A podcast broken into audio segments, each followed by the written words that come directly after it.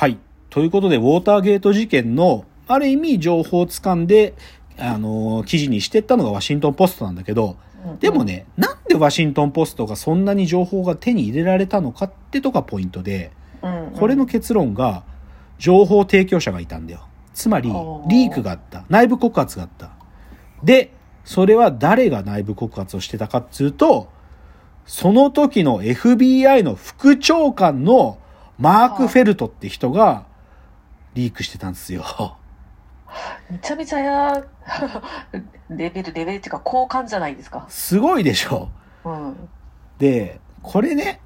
なんていうのかな、なんでこんなことが起きたかってことを理解するのに、少し時系列を考え、あの、知らないとわからないんだけど、うん FBI ってもともとその1971年までフーバー長官って人が、フーバーって人がリーダーだったのね。でもマーク・フェルトっていうのはずっとこのフーバーってやつに仕えてきた人なのよ。うん、で、なんだけどこのフーバーって、フーバー長官がこのタイミングでちょうど死ぬのね。1971年に。うんうんで、でね、その時に、じゃあニクソンが、当然さ、マーク・フェルトは次が俺が長官だと思ってたんだけど、ニクソンが、ある意味、FBI をコントロールするために、自分で全く FBI と畑違いのやつを長官に指名する。長官代理に指名するの。グレイってやつが。で、で、その時にこのウォーターゲート事件が起きるのね。で、でね、ニクソンは、それでね、どういうことやったかというと、このグレイを使って、48時間で捜査を打ち切れっていう指示出すの。めちゃくちゃだな。そう。露骨にそれやるの48時間だっつって。で、でね、で、そのマーク・フェルトって人は、そういうふうに政府が介に介入してくること自体はあっちゃいけないことなんだっていう、まあ、自分のミッションっていうか、分かってるから、だから、でもこの FBI の独立性が守れないと思って、最初うんニューヨークタイムズにリークして、ワシントンポストにもリークするわけ。なるほどね。そういうことやるわけ。で、でね、これ重、あの、重要な言葉だけど、だだけど、ワシントンポストは絶対にその情報源を明かさない。うん。それはもう約束っていうか。で、うん実際この事件、そのマーク・フェルトがその情報提供者だってことって2005年まで明かされなかったんだよ。マーク・フェルト2008年に死ぬんだけど、死ぬ直前にす初めて明かしたんだけど、だから、ワシントンポストの中では、その犯人のことを隠語っていうか、あの、仮のニックネームっていうか、って呼んでて、うんそれがディープスロートって呼んでたの。奥が深い。いやつだからディープスロートって呼んでて、うん、でね、このディープスロートっていう、だから、マーク・フェルトが、そのワシントン・ポストの記者に、ボブ・ウッドワードにこう、リークするシーンがあるんだよ。その、駐車場っていうかガレージみたいなとこで。で、うんそのシーンがさ、もうすげえのよ。大統領の陰謀の時とかは、そのディープスロートの顔、そ当時映画作ってた時はマーク・フェルトなんてわかんないから、影で半分黒くなってんのよ。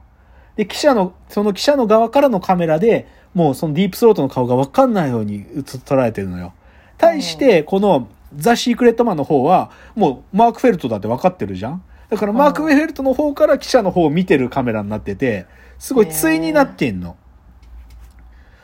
そう。だけど、まあでもそういうふうに、でもディープスロートだってことは絶対に明かされなかったんだけどね、最後までね。で、少しこれ、覚えておかなきゃいけないっていうか、あのね、FBI って組織うん、が、僕らさ、警察だって思ってるじゃん、現代の人ね。でも、もともとね、FBI ってね、なんていうのかな、週刊文春みたいなとこだったんよ。ほう。政治家とか、なんていうか重要な影響力がある奴らのセックススキャンダルとかを徹底して盗聴とかして暴いてて、で、それで、ある意味、その政権揺すったりするみたいな、そういう組織だったのね。何ですか？いや、それはね、なんていうのかな。いや、そのふ、誰のいためにやってるの？や、っていうか別に FBI は国家の組織じゃなかったから、最初。ああ、そうなんだ。そう。だからそのフーバーっていう死んじまった長官は、本当にそういう汚れ仕事だをずっとやってきたやつなんよ。で、うん。そのマーク・フェルトさんは、ある意味、今までの FBI はそうだったと。セックススキャンダル使って政治家を脅すみたいなことやってたけど、その、もう、邪悪なね、黒い側面っていうのを俺の代になったら変えたいってそういう思いがあったんだよね。で、そう思ってる時に、そこにホワイトハウスがそんな風に言ってくる、圧力かけてくるから、ある意味それへの抵抗というか、そういうのがあってリークしてるんだと思うんだけど。へでさ、すげえね。で、こっからさ、もう言っちゃえばでも、これさ、そういうふうにワシントンポストがどんどん暴いていく。で、結局どこから出てたかというと、大統領補佐官までたどり着くんだよね。大統領補佐官もかこの事件には関与してて、そのウォーターゲートで侵入して、でもウォーターゲートだけじゃなくて、いろんなとこに盗聴のテープ仕掛けろっていう、もうニクソン政権の、もうやってたことがもうことごとく暴かれていくわけ。へえ。そう。だからすごいですよ。で、ちょっとなんかよ、再度また、え、映画の外側の話だけど、この、マーク・フェルトっていうそのディープスロートね、告発者で、リーアム・ニーソンって人がやってるんだけど、うん、このリーアム・ニーソンって人、あの、シンドラーのリストって知ってる、うん。あれでシンドラーやってた人なのよ。あ、そうなんだ。つまりなんていうかその内部告発者っていうかさ、まあ、シンドラーっていうのはナチス、ナチ党員だけど、ユダヤ人をホロコーストから逃がしてた人だけど、うんその人がやってんだよね。だからなんかちょっと繋がってるっつうか、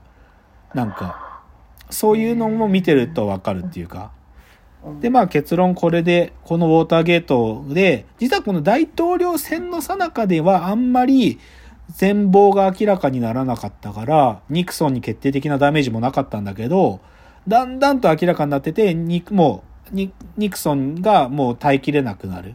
まあ実はね、大統領執務室に存在する、その大統領執務室でのやり取りを記録してるテープってのがあるんだよ。うん。で、そのテープを提出せえって言ったんだけど、ニクソンが、その重要なことが書かれてる部分を削除して提出したりしたことで、まあもうニクソンが、あの、弾劾にかけられそうになって、もう最後は自分で辞めるってことになるんだけど、まあそこまで追い込んだ、そういう作品が、この、あ、作品っていうかその事件がこのウォーターゲート事件で、それを FBI の副長官の内部告発者の視点で書いたのがこのザ・シークレットマンなんですよ。へえ、そう、面白そうですね。そう。だから面白い。でももう、露骨にこれ見てても、もうことごとくニクソンが介入してくるわけ。ニクソンっていうかホワイトハウスが。つどつど。っていうね、なんかそういう、まあこれは最後ニクソンの辞任のきっかけになった部分だけど、っていうので、だから、シカゴセブン裁判にもニクソンは、ある意味、自分の政治信条の大人の時代ってことを、ある意味見せしめのようにその裁判をやることで見せようとしたし、で、えっ、と、ペンタゴンペーパーズは、どっちかというと、なんていうか、たびたび圧力をかけて記事が出ないようにするけど、でも記事が出ちゃったから、もうその情報統制をより強強烈しようとしたきっかけだし、で、最後のとどめを刺された、このウォーターゲート事件っていうのもたびたびニクソンが、もう、司法長官とか、もう、ことご、もう、自分の息のかかったやつに変えよう変えようとしまくってくるわけ。そういうことがまああった時代っつうことだよね。で。で、これがさ、でも、その、後半の2つは2017年に取られて、で、シカゴセブン裁判は2020年に取られたっつうのはさ、これはまあ、なんていうか必然だと思うわけ。さっきのスピルバーグじゃないけど、こういう映画が作られる時代性っていうのはさ、まあおそらくアメリカ人の中で、その今の政治状況に対する危機感があるんだろうね。てかこれと同じようなことがまあ起こってるでしょっていうことなんだと思うんだけど、でそれについて別に僕はそうだなとも思う部分もあるし、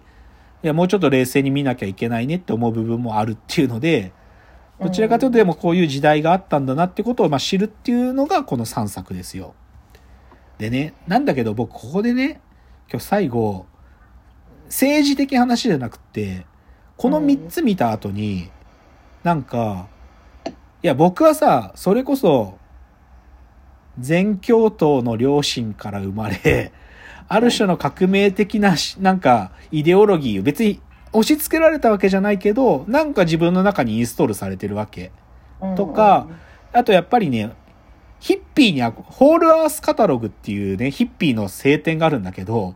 ホールアースカタログみたいなのを読んで、ヒッピーに憧れてた、憧れてたんだよ、僕は、はっきり言えば。若い頃っつうか、まあ、30代になるまでも。なんだけど、なんか正直で、その精神から見ると、このシカゴセブン裁判とかペンタゴンペーパーズとかザ・シークレットマン見るとさ、うん。だよ、政治、政権、権力ってのはいつも悪いことするな、みたいなさ、なんかそういう気持ちが湧き上がって、こういう映画面白いって、いつもだったら思ってたんだけど、なんか正直ね、このシカゴセブン裁判見た後2つの映画改めて思い出したけど、なんか自分の中のその気持ちがね、少し薄れてるって気づいたわけ。つまり、なんか、なんか言い方合ってるか分かんないけど、僕の中での反抗期が終わりつつあるんだよね。素晴らしいね。いや、素晴らしいかどうかわかんないよ。いや、僕はやっぱり反体制だって今でも思ってるんだけど、でもなんか、まっとうにデモしてシュプレヒコール上げるみたいなことが、体制に抵抗する方法じゃないってことをなんとなくわ大人になって分かってきてる気がしてて、うんだからなんかその闘争な時代、闘争の時代に憧れてた自分っていうのが、正直終わりつつあるなって自覚が今ありますね。成長。成長と呼ぶのかどうかわかんないけど、でもなんか、すごく冷静な目でこのシカゴセブン裁判とか見れたんだよね。ななんかこういうのに当てられて、政権いけしからんとか言っちゃってたのが、30代になる前の僕だったんだけど、なんかすごく冷静に見れたっていうかね。だからまあでもそういうのをちょっとね、なんか、見る時代にもよるんだと思うんだけどね。でもそういうニクソンの時代っていうのは、なんていうか、人事じゃないけど、でもこういう時代があったってことをまあなんか知るいい作品中か。いうので今日、す大きくは3作品。それ以外にもなんか補足的に映画に関わる作品を紹介しましたというので、ぜひなんかタイミングがあったら見ていただけると嬉しいなと思います。はい。はい。ということで、お別れのお時間がやってまいりました。またご意見やご感想など、フォームからお送りください。では、わーわー言うております。お時間です。さよなら。さよなら。